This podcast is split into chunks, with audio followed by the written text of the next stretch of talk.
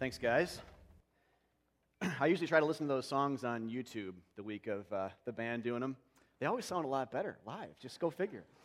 But that was just such a good job. Part of it's probably with my cheap headphones and YouTube and all that, but I just think our band is so such a great job. So thanks so much, Peter and everybody. Um, well, good morning, everyone. My name's Chris. If you didn't uh, know me yet, I'm one of the pastors here, and we are, as Peter said, in the middle of a series right now on big questions. We're calling it, which is kind of a topical series for us that we're not necessarily used to doing. We're about nine years old as a church, and I think I can count on one hand how many sermon series we've had that have been a bit more topical in nature versus expositional or scriptural, directly speaking. They're always scriptural. We're intensely biblical here as a church. Uh, we always preach the Bible every week, but our starting point, rather, is usually just a book of the Bible. However, we're changing the pace a little bit this summer, and, and we've asked the church to provide us some questions that uh, you guys have had about the, the Bible or theology or our church philosophy or something like that, and we've uh, sorted through them and got a, have had a great list this summer. So thanks again for all of you that have contributed, and if you did and we didn't, didn't quite get to it, still thank you, and we'll try to get back to you over email. We're still planning to wrap this up on Labor Day weekend with our last one, and then we will start First Thessalonians. I think it's the first time I've said that from the, from the pulpit up here, so some of you guys know that. We're going to start First Thessalonians this uh, September, mid-September, and we'll take that through Christmas or so. Uh, really excited about that too. I'll talk more about that in, in coming weeks to kind of prep you for that. But, uh, but back, to, uh, back to Paul, back to the Bible, uh, more explicitly anyway, this fall. So, but uh, topically anyway, uh, we're going to dive in today to a, a, question Peter mentioned. Actually, with all that said about the topical nature of what the summer has been, this question today is a little bit more directly scriptural than some of the more topical ones. Uh, in the past few weeks. Like uh, we've had questions on spiritual gifts and the nature of the church and the Old Testament law and things like that, which has been really fun. Uh, but this question we got uh, this for this week has to do directly with a passage of scripture that talks about Jesus saying, "Go and sin no more." So the question we got uh, was uh, this, pretty much verbatim, twice in the Gospels, both in the Gospel of John. Jesus says, "Go and sin no more." I just don't understand why he'd say that. Uh, so just, just to reframe this question to make sure you understand the spirit of what's being asked here, uh, that, and I hope this is accurate. I forgot to verify this with someone who asked it, but I think this is what uh, the idea was, is that, the, is that the core of the gospel message, the good news of Jesus Christ, says that in spite of your sin, come to Jesus and be healed. And then when you sin again, because again, the point is not be perfect, then you're saved. The point is, in spite of the sin, you're counted righteous before him and saved. And so when we sin again, that will happen. Come back to him, he will always forgive you. Jesus calling us to sin no more after our first encounter with him seems at odds with this, this message. So, again, a little context. He says this twice. Uh, and the spirit of this comes out a little bit more, too, in some of his teachings. But directly, Jesus says this twice in the Gospel of John. In the New Testament, he says it to a cripple, an invalid, after he heals him, and then later a prostitute after he forgives her of her sin. He says, In, in light of what I've just done for you, healing or forgiveness, sometimes both and, in, in, in a sense, it's both for both individuals, go and sin no more. So today, what I want to do is take the opportunity to uh, preach one of these statements into the greater context in which Jesus exhorts in this manner. We'll take the first one from John 5 when uh, Jesus heals the, the invalid it's likely he's paralyzed. He's called an invalid. He's at least extremely weak and can't walk at all. He's been lying on his, on his side for years and years and years and years, but it's likely he's paralyzed as well. And he heals him from his paralysis. And so we're going to make some general comments about that. Just take the opportunity, because it was a scriptural question, directly to preach this right in context. Preach John 5, 1 to 14, and make some comments about it. Where's the gospel in it? What does it have to say about us and Jesus? And then we'll address this specific question at the very end of the passage why does he end that way uh, with calling this man to sin no more? And, and it seems very absolute. Uh, in light of a gospel that says it's not about you and what you do, and you will sin as Christians, it seems very absolute to say, go and sin uh, no more. What's going on there? why would he call this guy to that type of lifestyle post healing? Is the idea. So, all right. John 5, 1 to 14. Follow along in your uh, worship folders. There's an insert in there if you want to uh, take notes. Follow along that way or open your Bibles if you'd like or on screen. John 5, 1 to 14. Read it in full to begin. Verse 1. After this, there was a feast of the Jews, and Jesus went up to Jerusalem. Now there is in Jerusalem by the sheep gate a pool, in Aramaic called Bethesda, which has five roofed colonnades. In these lay a multitude of invalids, blind, lame, and paralyzed One man was there who had been an invalid for 38 years. When Jesus saw him lying there and knew that he had already been there a long time, he said to him, Do you want to be healed? The sick man answered him, Sir, I have no one to put me into the pool when the waters stirred up, and while I'm going, another steps down in before me. Jesus said to him, Get up, take up your bed, and walk. And at once the man was healed, and he took up his bed and walked. Now that day was the Sabbath. So the Jews said to the man who had been healed, It's the Sabbath. It's not lawful for you to take up your bed. But he answered them, The man who healed me, that man said to me, Take up your bed and walk. They asked him, Who is the man who said you, Take up your bed and walk? And now the man who had been healed did not know who it was, for Jesus had withdrawn, and there was a crowd in the place. Afterward, Jesus found him in the temple and said to him, See, you are well. Sin no more, that nothing worse may happen to you. Let's pray. God, thank you so much for this passage of Scripture. Uh, thank you for what it tells us about you, how it reminds us of grace, how it tells us a lot about ourselves as well. And I pray that you'd help us wherever we are spiritually, whether we're well versed, maybe even in this passage. Maybe some of us even read this this week and think we know a lot about it. Maybe we do by your grace, but maybe some of us had never, ever heard this before. Wherever we are, God, speak to us, remind us, teach us, help us to leave learned, but more than learned, uh, encouraged and more thankful because of what you've done for us uh, and uh, this man, but then us by extension. So uh, bless our time in Christ's name. Amen. All right, so let's unpack this here a little bit, like I said, before we uh, get to the specific big question for today. Uh, the first and maybe uh, most important thing to know about passages like this, especially if you're newer to the New Testament, newer to these, these passages where Jesus heals people physically, uh, is to understand that these physical healings are not ends unto themselves. When Jesus heals people physically, it's part of the unfolding drama of salvation that has not yet fully unfolded. But that will unfold when Jesus dies for the sins of the world and thereby heals his church spiritually from their sins. That in, that in turn serves as a type of spiritual crippling and paralysis that prevent us from walking upright in his grace. So it's a picture of something spiritual. Jesus himself shows this. The Bible itself teaches this in, in Mark 2, one of the many places, when Jesus heals another paralytic, but before he heals him, he looks at him and forgives him his sins. It's a really dramatic scene where these people lower this guy through a roof, clearly looking for physical healing. And the first thing he says to him is, Don't worry, your sins are forgiven. And so it's hard to know exactly what these people are thinking in that moment in Mark 2 because they're probably probably in part thinking, well, that's great, thank you, but we really want his legs to work again. Can you do that as well? And he does eventually. And there are Pharisees, there are Jews there as well who are, are more offended at the statement because who, who has the authority to forgive sins? Who can say that? So they're more offended. So there's a lot of drama going on in the room. It's very crowded, but the, the, the interesting thing is, just the big picture, is that Jesus carefully forgives him of his sin in the context of physically healing him and then later says, makes the connection, so it's, it's, it's a paradigm then to understand these things later on. It's the beginning of the Gospel of Mark, and then he heals a lot more later on in the story. He says, I have come for the sick, the sinner. I have come for the sick, the sinner. Not the healthy, the righteous, but I have come for the sick, the sinner. So he makes that, that connection between the physically ill and the spiritually ill. So he's very clear that this is why I'm healing. There might be more reasons, but the main reason is to demonstrate something deeper that everybody needs.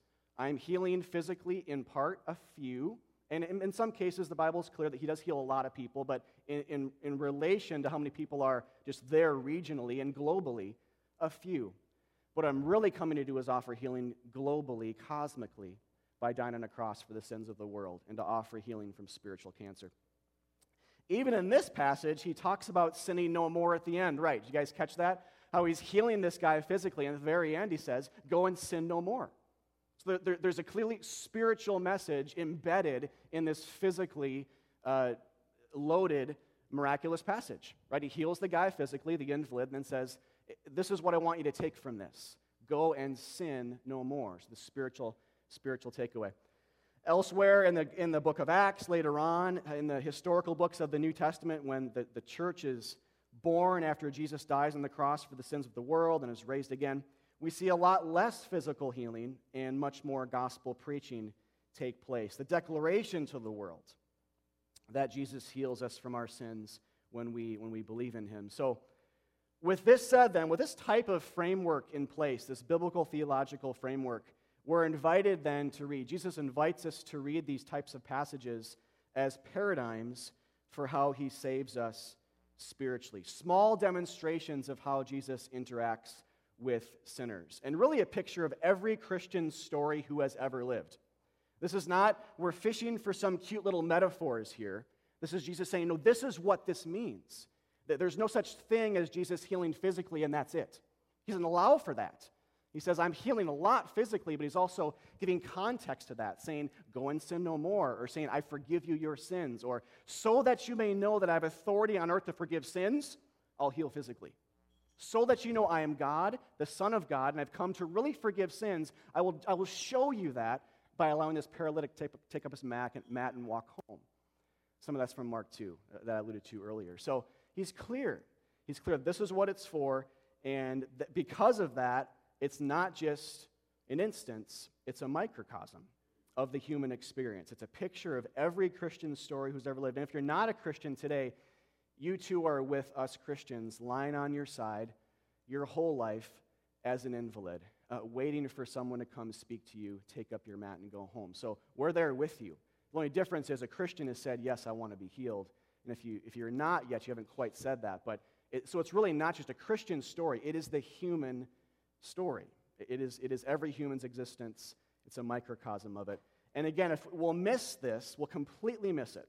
If we think that Jesus is just healing one guy of his paralysis here, we'll completely miss the point of what Jesus is, what the Bible is trying to say, what God's trying to say, what Jesus is trying to say and do uh, in, in this story. So, so with that in mind, a little bit of framework there. We talked a lot about that back in our Matthew series, and it's review for a lot of you, I know, but especially if you're new to these things, just have that framework in place. It's a paradigm for to describe the, the human uh, to describe how physical healings relate to spiritual healings, but also describe the human experience uh, beneath God in our sin and salvation uh, subsequently. So.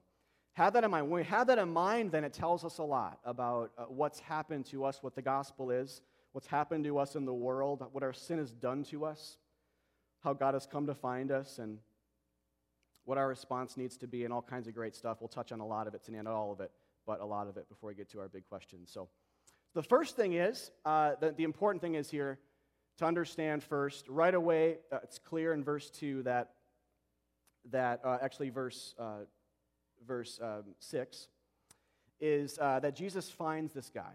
Jesus finds him. Uh, verse 6 says, When Jesus saw him lying there and knew that he had already been there a long time, he said to him, Do you want to be healed?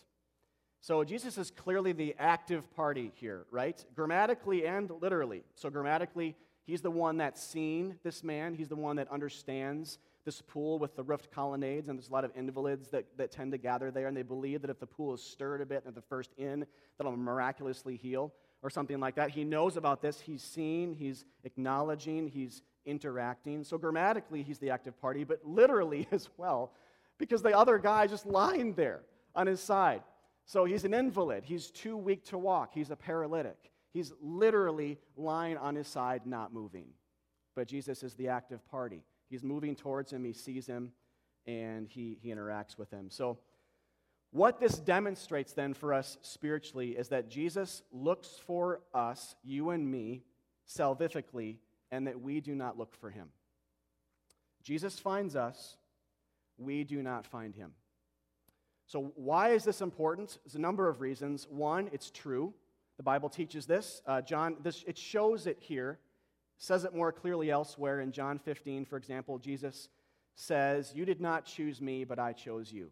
Just to be clear, it, it may have looked like you chose me. When I, when I called out to Peter, Peter and Andrew when you were fishing and I said, Put down your nets and follow me, it, it looked like you kind of had a choice there to do that, and you kind of did, but really behind that, I was the one that came to you first. I saw you, I picked you, I chose you, I called you. I chose you. And so, first, it's true. Second, and relatedly, all these relate, it undergirds a, a, a theology of the severity of our sin. Romans 3.11 says, again, I love how the Bible is this way, for, uh, by the way, how it, it demonstrates things and then it just says things clearly. This is like, you know, invalid propositional statement theology here in Romans 3. You know, the invalid's lying down, but Paul says elsewhere, that the guy who wrote this book, he says no one seeks for God.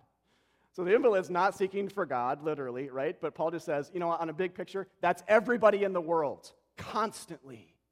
No one seeks for God, period. Period. We can perform for God religiously, so it can look like people are seeking for God, but no one genuinely seeks for Him from their heart without God first finding them. This is in part what sin is. We look to other things to save us, like this guy looked to the pool. We are looking for fame, we're looking to, for attention, for approval, for relationships, for sex, for control, for kids, for good works, you name it, to be our functional saviors.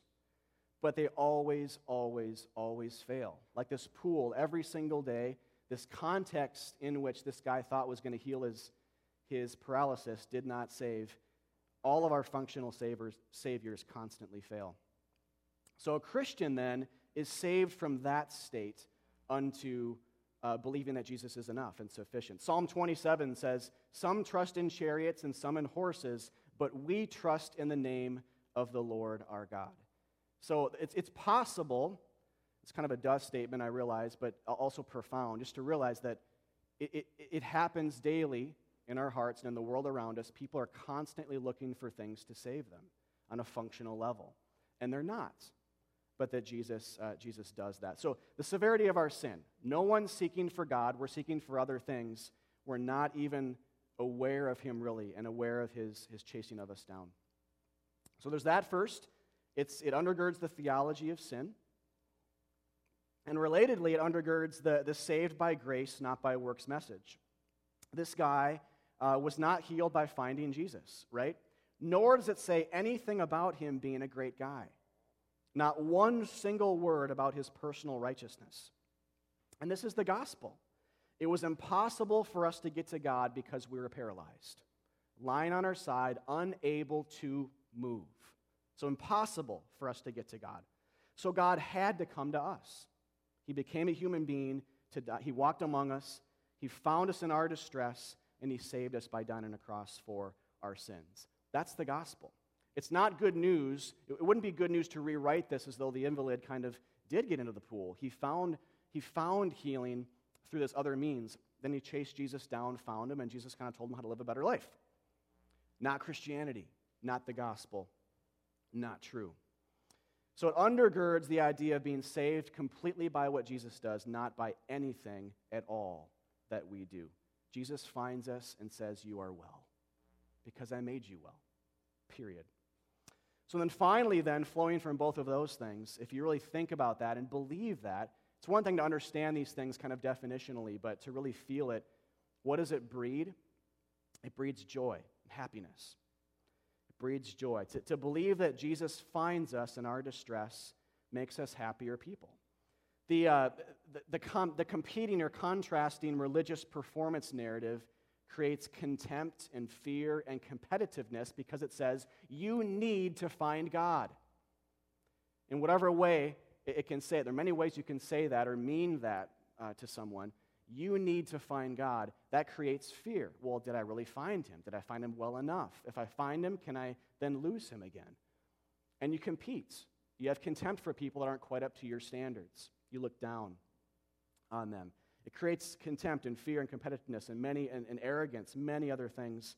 But the gospel narrative, the narrative that John 5 is embodying, creates joy and peace and others' focusedness and humility because it says, You did nothing, God did everything. It says, He knows, like He knew that this invalid was there for 38 years. And He didn't know this guy. He just supernaturally knew everything because He's God. He knew everything about him. He looked at him, he knew his condition, he knew had never moved, that he was an invalid, lying there paralyzed.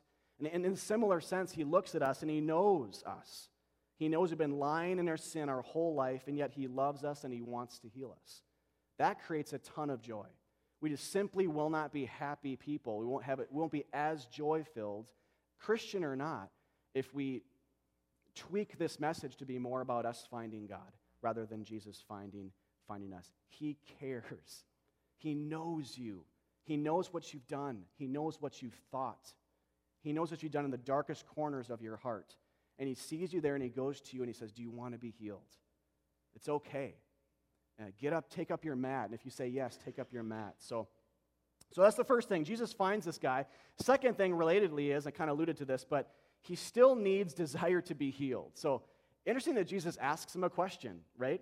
Uh, it's, it's possible, and relatedly, he needs to know he, he's, he's sick, and, and we need this as well on a spiritual level. So, it's possible then to be sick, but to be oblivious to that and or to not want help. It's possible to be sick and not to really care, to be oblivious to it, or just to not want to go to the doctor. It just happens. We see that happen, right? But on a spiritual level, it's especially true. So Jesus asks him, Do you want to be healed? And it's classic Jesus here. Uh, if you know anything about him, he's a classic question asker, but his, his main, the main questions he asks revolve around him. Things like, Who do you say that I am? Or, What do you want me to do for you? Or, Do you believe what I just said here about myself, that I'm the only way to God? Do you believe that? Do you believe death is not the end if you believe in me? Do you believe that? And here again, do you want to be healed? Very, very similar. And so this is really what he asks us as well. Remember, if, this is, if, the, if it's true that this is a paradigm for the Christian and human experience, then in fact, he didn't just ask this 2,000 years ago, he asks it by his Spirit right now in this very room. Do you want to be healed? Do you want to be saved? I don't care what you've done, I don't care where you are spiritually. Where are you right now in this very moment? Do, do you, as he confronts us with this question, do you respond? Do you want to respond with a yes? Or, or is it a no, or maybe later, or I don't really care? Uh, the guy says yes, so we can have a what's our answer? Christian or not, what is our answer? And love and willingness, he wants to forgive. What's our answer? This guy says yes.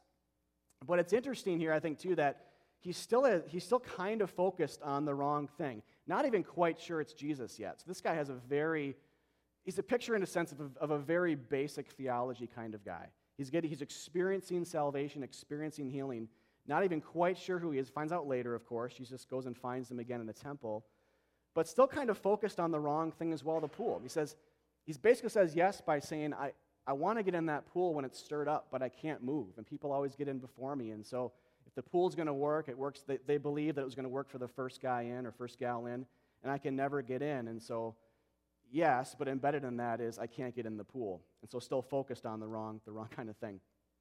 But I think what's cool about this is it reminds us that our theology does not have to be perfect in order for us, and pristine in order for us to be saved. I've seen this happen a lot in my life, and personally, I've had this too earlier in my Christian walk. Uh, but with others, uh, where people think they need to understand every theological mystery there is before becoming a Christian. And I mean everything.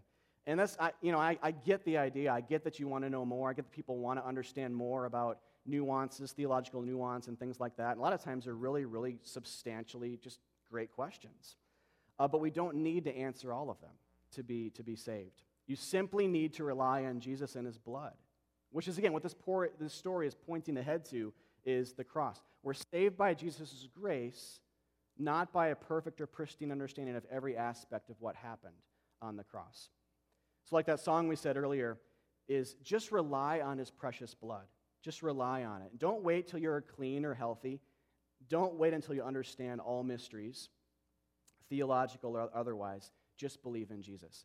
It's a very common thing that happens in, and I'm going to say our culture, it's probably true for every culture, but just seen it a lot in the American church where we will add things to Christ. We'll, we'll, we'll, we'll make it too hard to be saved. And granted, you have to know things. People need to know enough about Jesus to be saved, right? We have to know what he offers and what grace is, what happened on the cross, at least basically, to be saved. But don't make it too hard. Uh, when you evangelize, and just for yourself in this room now, don't add things on, uh, but believe and rely on his precious blood, and you too will, will be saved like this man. All right, so Jesus finds the guy. Uh, he still has, has to have desire to be healed. And the question remains for us uh, do we want that? And, uh, and thirdly, then, uh, Jesus, the third thing here before the, the big question is that Jesus bypasses the pool to, to heal him. This is really fascinating. Jesus bypasses the pool and just heals the guy. So, in other words, Jesus could have said, Get into the pool uh, one more time, and then allowed the pool to be stirred and to work this time, right? If you know anything about Christ and how he works elsewhere, that's not above Jesus. Like, he does that. He'll work physically to demonstrate spiritual truths. Kind of like when he tells his disciples to fish on the other side of the boat, you know, when they can't fish uh, catch fish on this side. I love that one. Like, okay, Jesus, like we're right here, you know. Okay, we'll throw the nets over there. Love that one. And they catch a whole bunch of fish. So he could have done something like that. Get into the pool, and I'll use the pool this time. I'll, I'll make it work in the way that you kind of were thinking it was going to work. I'll allow it to. That would have been wrong. He could have done that, but he didn't. He didn't hear. He's, he does something like that elsewhere, but he does not hear. And I think that's the case, uh, at least in part, so that we might learn that there are things that that just simply do not heal in this life. 38 years. Can you imagine? I'm 38 in January, so it kind of resonates personally with me a little bit. But 38 years uh, that this guy sits by the pool and things that just don't heal. And then there are things that heal Jesus. But then the question becomes does the pool represent anything in particular or not? Because, broad statement wise, that's just true. There are things that heal, Jesus, and there are things that don't. Everything else in the world.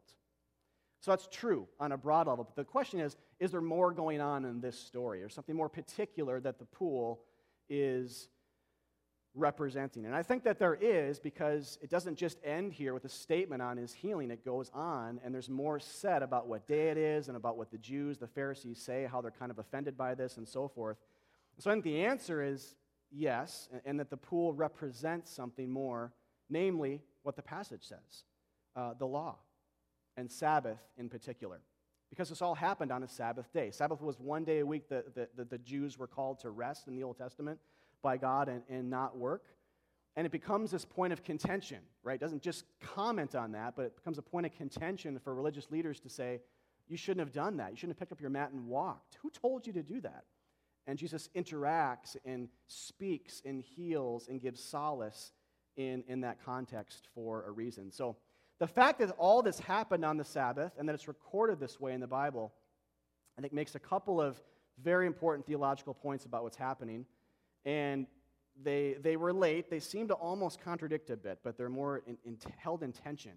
The first one is, on the one hand, I think Jesus heightens the idea of Sabbath here. It's like, the, it's like uh, John writes that this happened on a Sabbath to say that Jesus is giving rest at the highest level.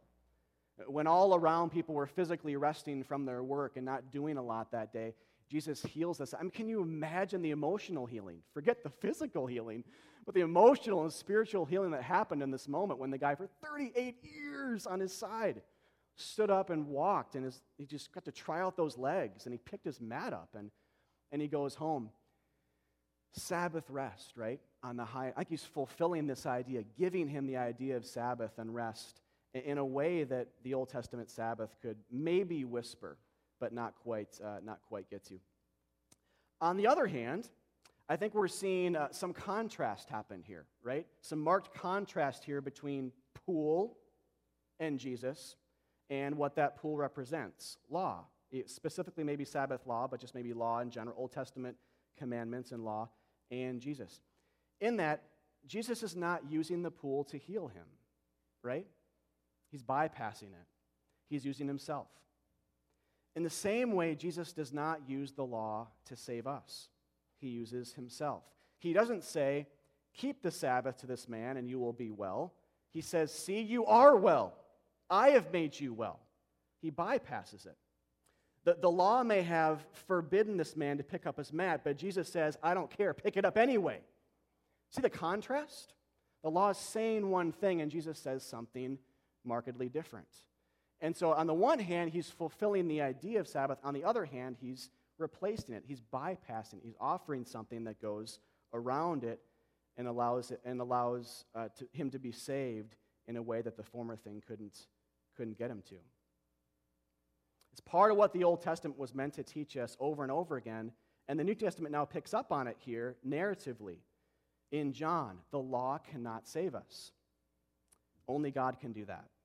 And so we see in the story then there's this movement from keeping a Sabbath law wise to keeping Jesus, the true rest giver. This is why elsewhere in the New Testament that, Christians are not actually called to keep Sabbaths in the same way that they were in the Old Testament because Jesus replaces it. He, he is our Sabbath. Or you could say, we are called to do it, but he, he becomes it. He gives rest on a much higher level, rest for our souls, as Matthew says in uh, chapter 11 in his, uh, his gospel account. So things are different. And I think what we're seeing that take place here in this, he hasn't died on the cross for the sins of the world yet. He's about to, but we're seeing that slowly take place where there's movement happening. There, there's this moment. And, and it's, it's obviously a point of contention because there are people that get a little bit fired up about it. There's, they're, they're looking at the wrong thing, they're missing the point, but they're still noting that, that the law said, don't, don't work, don't pick up your mat. And Jesus is saying, pick up your mat. And so we're seeing that those things kind of butt heads here as, as we approach the cross, where Jesus really starts to replace things and become this new thing, this New Testament, new covenant in the world where it's completely based on Him, not on uh, the law anymore to mediate people to God. All right, and then we get to the very end uh, where it says, in light of all of this, uh, Jesus finds the guy in the temple again and gets a little more clear on what happened there and who he was. And he says, Go and sin no more. First, see you are well, then go and sin no more, uh, that nothing worse may happen to you. So, the big question for today is uh, why is he saying this? What's this mean? And it's a little bit at odds with the idea of grace. Uh, what it's not saying, just to be clear on what it's not saying first, uh, it's not saying that if a Christian sins, they lose their salvation. And notice, he doesn't say that here, right? He's just saying, go and sin no more. Not comments. He's not kind of adding something in the subtext there. He's just saying, go and sin no more. But that idea of, of losing what Jesus first offers us if we then sin, that would espouse a, a, contrary biblical message. It would espouse a saved by our works, what we do type spirituality that butts heads with what Jesus even says elsewhere in, in his ministry, and clearly what the rest of the New Testament says about the nature of the gospel. And also just think, well, Jesus is not going to say here, uh, go and sin a little less than before, but it's not that big of a deal if you sin a whole bunch. You know, that'd be kind of weird, right? To end that way. Well, now that this has all happened, try not to sin, but if you sin a little bit, that's probably okay. You know, I'll just kind of look over it. That'd be weird, right? It doesn't sound like our shepherd. You know, it doesn't sound like Jesus to say that. So someone's just got to ask, well, what's the alternative? What's, what else is he going to say, right? And well, that would miss the point. I'd miss the point entirely. In fact, uh, just the other day, I, I, thought of this in terms of comparing with uh, how I was parenting my kids this week. Because um, the big thing here is response. The big thing here is response and order. Uh, if you didn't know that about the Bible, the Bible is really careful with chronology. It makes theological points all the time about things that happen first and then later, to the end that if you flip them, it wouldn't be true. So the fact that Jesus heals here by grace and then says, Go and sin no more is crucial. There's a response idea. So, in other words, uh, going back to what I was saying before, just the other day I was talking to my uh, six year old son about uh, something really bad he did to his sister, and which I'll, I'll just won't disclose it. Uh, just really bad. Um, we'll go into that. But anyway, uh, we talked about it, and he talked to her about it, and then we were talking um, just trying to give some context to that with him and to father him through that a little bit. But after we talked, I told him that I forgave him as well and that God forgave him and that he was loved. But then I said, uh, please really try hard to not do this anymore. Uh, it really hurts me. It hurts your sister, obviously, physically, hurts your mom and I emotionally. It creates chaos in the house. Please try really hard not to do this anymore. It was a powerful moment for him, I could tell, especially the former, the, the first side of that, when forgiveness was extended. We talked about God and we prayed that God forgives him too, that Jesus died for that sin. And I, I could tell it moved in him because he didn't go and hit his sister right again after we got done talking. You know? I mean, if he did, that'd be clear. It'd be, it'd be, clear that, okay, he didn't hear something, right? It'd be like, it'd be really bad. And not that that maybe has never happened in our house, but it's like in that moment, he he, wouldn't have lived out of the forgiveness and love that I, that I gave him. It would have been kind of a, a false reaction to the love and the forgiveness that I extended. Uh, to, he wasn't aware, he wouldn't have been, if he did that, it would have been clear he wouldn't have been as aware of his sin, wasn't aware of the forgiveness that was just extended to him. But That doesn't mean that if he ever hits his sister again, that I'm going to disown him. I would never do that. I'd still love him, right?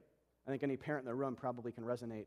It's not as though we'd say, please never do this again, but if he did it, we, that wouldn't be it. We'd still have love, right? We'd still, our love would cover it, would extend into that. We'd be grieved, but it would extend into that situation. It's the same with Jesus. His blood covers your future sin too, and mine. Did you know that?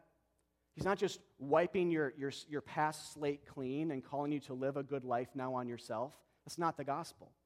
When he dies for the sins of the world, it's past, present, and future sins. It's completely done, it's, it's, it's erased. And so when we have that grace, we have that gospel, there's a call in the Bible continually to believe it and to live, live out of it. So it means then that there has to be this statement of go and sin no more here in John 5, other ones in John 8. It just means here there has to be substantial, there, there necessarily, if we really get the gospel, there has to be substantial life change in light of the forgiveness that we've been given, or it's a sign that we probably never really embraced it in the first place. And this leads me to the second thing, which is that salvation, remember the order here is important. Salvation or forgiveness or this pronouncement of you are well because I've died for your sins leads to life change, not the other way around. Jesus, here in the story, remember, he is the one who's been sinned against. We sang that earlier, that Psalm 51 says that. When we sin, we really ultimately only sin against God. So, and, and we might say, well, I sin against people too. Well, of course you do, but it's so much more an offense to God that the Bible says you really only sin against him. D- David says that after he murdered someone and committed adultery with his wife. You see, he gets on his knees in prayer and he says, I've only sinned against you, God. Like, are you kidding? Did you read the other part of the Bible here? You know? It's like, no, you, you just allowed something much worse to people. But, but uh, God, God says, God speaks into that, and He works in His heart to say, I'm really the, the primary one that's offended here because I'm God. And you've sinned under me, you've sinned to me. I'm the, I'm the offended, I'm the offended party. So here, Christ is the Son of God in this story with this man. He's the one who's been sinned against by this man. So the forgiveness he extends, the healing, the cleansing, should be followed by desire to not return on him more and more sin, willfully, at least immediately. Or let this miracle change your heart. Live out of it.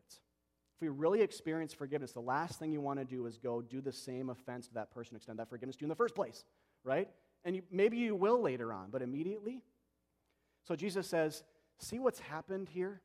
You are well don't miss, don't miss the obvious, because we tend to maybe look at that one statement of go and sin no more and read a works based type religiosity into that. I understand how that can happen, but just back up and get the big picture here for what just This is one little statement at the end of a great exchange. Tells a lot of deep theological truth about who finds who and what grace is and what Sabbath rest truly is and how law can't save. And God does everything, everything for us. We do nothing we're lying there as an invalid. And Jesus says, I love you. See? Look, you're well done. Go and sin no more in light of that. Be changed. It reminds me elsewhere, too, in the Bible, how the, the, the gospel so captivating, the love of God so captivates us that, that, that he says, I've purchased you back with this act of love. I, you're no longer your own. I've bought you back. You're mine. I, have moved in your heart so much by extending grace. You did not deserve it. But I died for you. I bled for you. I was striped for I was tortured for you. I, I, w- I was tortured on a cross for you for, not, for six hours. I would do it again. And he says, This is the extent of my love is sacrificial. I've, I've shed my blood. And then he, says in, then he says, In light of that, let it change your heart. Let it lead you to hate sin. Let it lead you to what nailed me to that cross. Let it lead you to respond to me in thanksgiving. Let it lead you. Let it lead you to kill it with my spirit at work in your heart. Then he says here uh, at the end that, that nothing worse may happen to you, uh, which implies that, that sometimes sin is what causes suffering. Not all the time. The Bible is clear that sometimes it's not a one to one correlation. And this is also not implying that there was one thing this guy did that God's paying him back for. It's just not the way the Bible talks about suffering, and it's not the way it works. That would be kind of a works based thing again, so it's not that simple. Rather, this is a broader statement on how sin in general is what led to suffering and death in the world in the first place. People sinned against God, and everything was cursed, and suffering came into the world. So Jesus says, You're well, you're healed, you're washed. Live in light of it, rest in it so that nothing worse may happen later on, likely referring to final judgment, right? That's a worse type of suffering. Again, not a tit for tat karmic kind of thing, but saying, as the Bible does elsewhere, judgment is coming.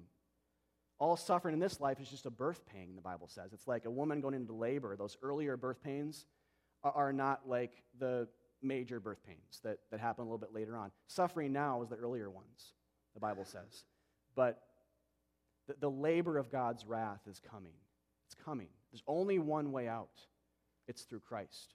And so Jesus says, I've saved you, I've claimed you, I've renamed you, I've cleansed you, I've allowed you to stand up in my grace, take up your mat, and go home. Live in light of that. Walk away from your sin, repent. Actually live in light of the gospel that I'm giving you so that you're one of mine, you're adopted into my family, you're saved, so that you're actually saved from a future judgment as well, and not just your not just your um, uh, relatively smaller suffering here, being an invalid for 38 years. And so, again, the, the, final thing here, and I'll leave you, I, I got ahead of myself earlier, but just this final thing, don't, don't miss the big thing here. When he says, go and sin no more, right before that, he says, see, you are well. And this is a paradigm for our experience. He's saying this to you, you guys. This is not just said, if you believe it's just said to a man 2,000 years ago, it will mean nothing to you right now in this room. If you believe it's a paradigm, like Jesus says, for understanding our salvation experience in Him, then you need to hear His voice in this immediately, right now. He's saying, I want it. do you want to be healed? And if you say yes at all, if you reach out for his blood at all, if you reach out for that life preserver and say, Yes, I don't quite understand everything, but I believe that you're sufficient. I have sinned. Save me. He says, See, look, you're well. Take up your mat and go home. Instantly. Not do this and this and this and this and come back and see me. We'll have a performance review and maybe I'll do it then. Instantly. See, because it looks ahead to something he's going to do later on when he dies on a cross on his own accord for you and me. We're no longer spiritual invalids because he's died for us. So stand up, live in this forgiveness, be free. Walk away from the pool of your good works, your religiosity, your tireless Sabbath keeping, your striving after power and sex, your shame. Walk away from it. He died for your shame as well, your guilt. Walk away, take up your mat, Jesus says, and go away from this area. You're no longer needed here. See, you're different. And it's the same with us in our sin. We're reached in the caverns, we're reached in the tombs, we're reached in the darkest pits of this world. That's he goes to hell to get us. I mean, literally, we are hell-bound people, children of the devil, the Bible says. And Jesus goes into that context, and there he, he claims us. He pulls us out of the clutches of the devil, and he says, No, these are my children. I'm dying for them let them go. So he goes into that and he brings us back and he says, Step away from this context. You're no longer, your home is no longer here. And so that's the invitation for us. And so as, as we sing these last two songs and pray, I want to invite you guys, wherever you are spiritually, to believe that afresh today. That he, he's looking at you and he's asking you, Do you want to be healed today of your addictions, of your sins, of your shame? Do you want that today, Christian or not? And respond because he's asking this through his word. His word is alive and active. What's your response? And as we sing and close in prayer, uh, believe and know that he has declared you well. This is not an invitation. Love that about the gospel. This is not an invitation alone, it's not advice. It's a proclamation that something's different about you because of what he's done for you. See, you're well. See, not try to be better, not have your best life now, not work harder, not perform but you are well because I've said so. You are well because I'm going to die for you. It's an amazing news. How much joy is in that? You weren't even looking for God, and nor was I. No one seeks for God, but God seeks for us. Praise be to God. That's what He's like. He seeks for us, He looks for us. Did you know that? Even right now in this room, He's looking for you. He's looking for me. He's found a lot of us. He's still tirelessly looking. He's a shepherd looking for lost sheep because He loves the sheep. This is what He's like. And this is what this story gives us a whisper of, what the scriptures say even more clear elsewhere. We touched on some of that. But it's a call for us to believe in that today, wherever, wherever we are. So we pray for us as we close here, and we'll have the band up and uh, do a couple more songs. Father, thank you so much for uh, John 5 for this great question, first of all, um, that uh, we had given to us about the, the, nature of some of your teachings about sin and what physical healings represents, how you heal and then, then call us to forgiveness from sin at the same time and away from sin at the same time, clearly giving us a paradigm for understanding what, what's going on there when you heal lepers, when you heal invalids, when you forgive prostitutes. We are there with them. Uh, it's, it's a microcosm of all of our experiences.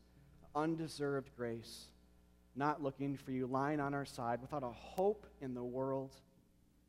But you came and you know us. You know what our condition is. And yet you still look at us. You know what we're thinking. You know we're not seeking for you. You know we're not going to reciprocate the love you give us very well at all, ever. Even as the strongest Christians in the world will not reciprocate the love of God. And yet you love and yet you forgive, and yet you wash, and let you declare healing into our life. Thank you that the cross and the, the empty tomb, when he died on a cross for the sins of the world and rose again three days later to overwhelm death, it dealt that decisive blow to all of our spiritual conditions, to our sickness and our sin, our cancer. Thank you, Father, that you overwhelmed it all and you did it for all of us. Even now, you speak to us. You're not a billion miles away in heaven. You're right here where the church is gathered, reminding us through song, through preaching, through communion, uh, through love that Christians show each other that I'm very present by my Spirit and I'm still speaking to you uh, the words of, of the Bible. And you're calling us to pick up our mat, to walk away from the things that we thought would save us and to believe in you and you alone. You are the only Savior the only way to God, the only truth. And uh, we pray that you bless us as we leave here. Help us to sing and be thankful, and as we leave, to be more free uh, in the gospel than when we walked in. In Christ's name, we pray it all. Amen. Amen. Let's stand and respond together.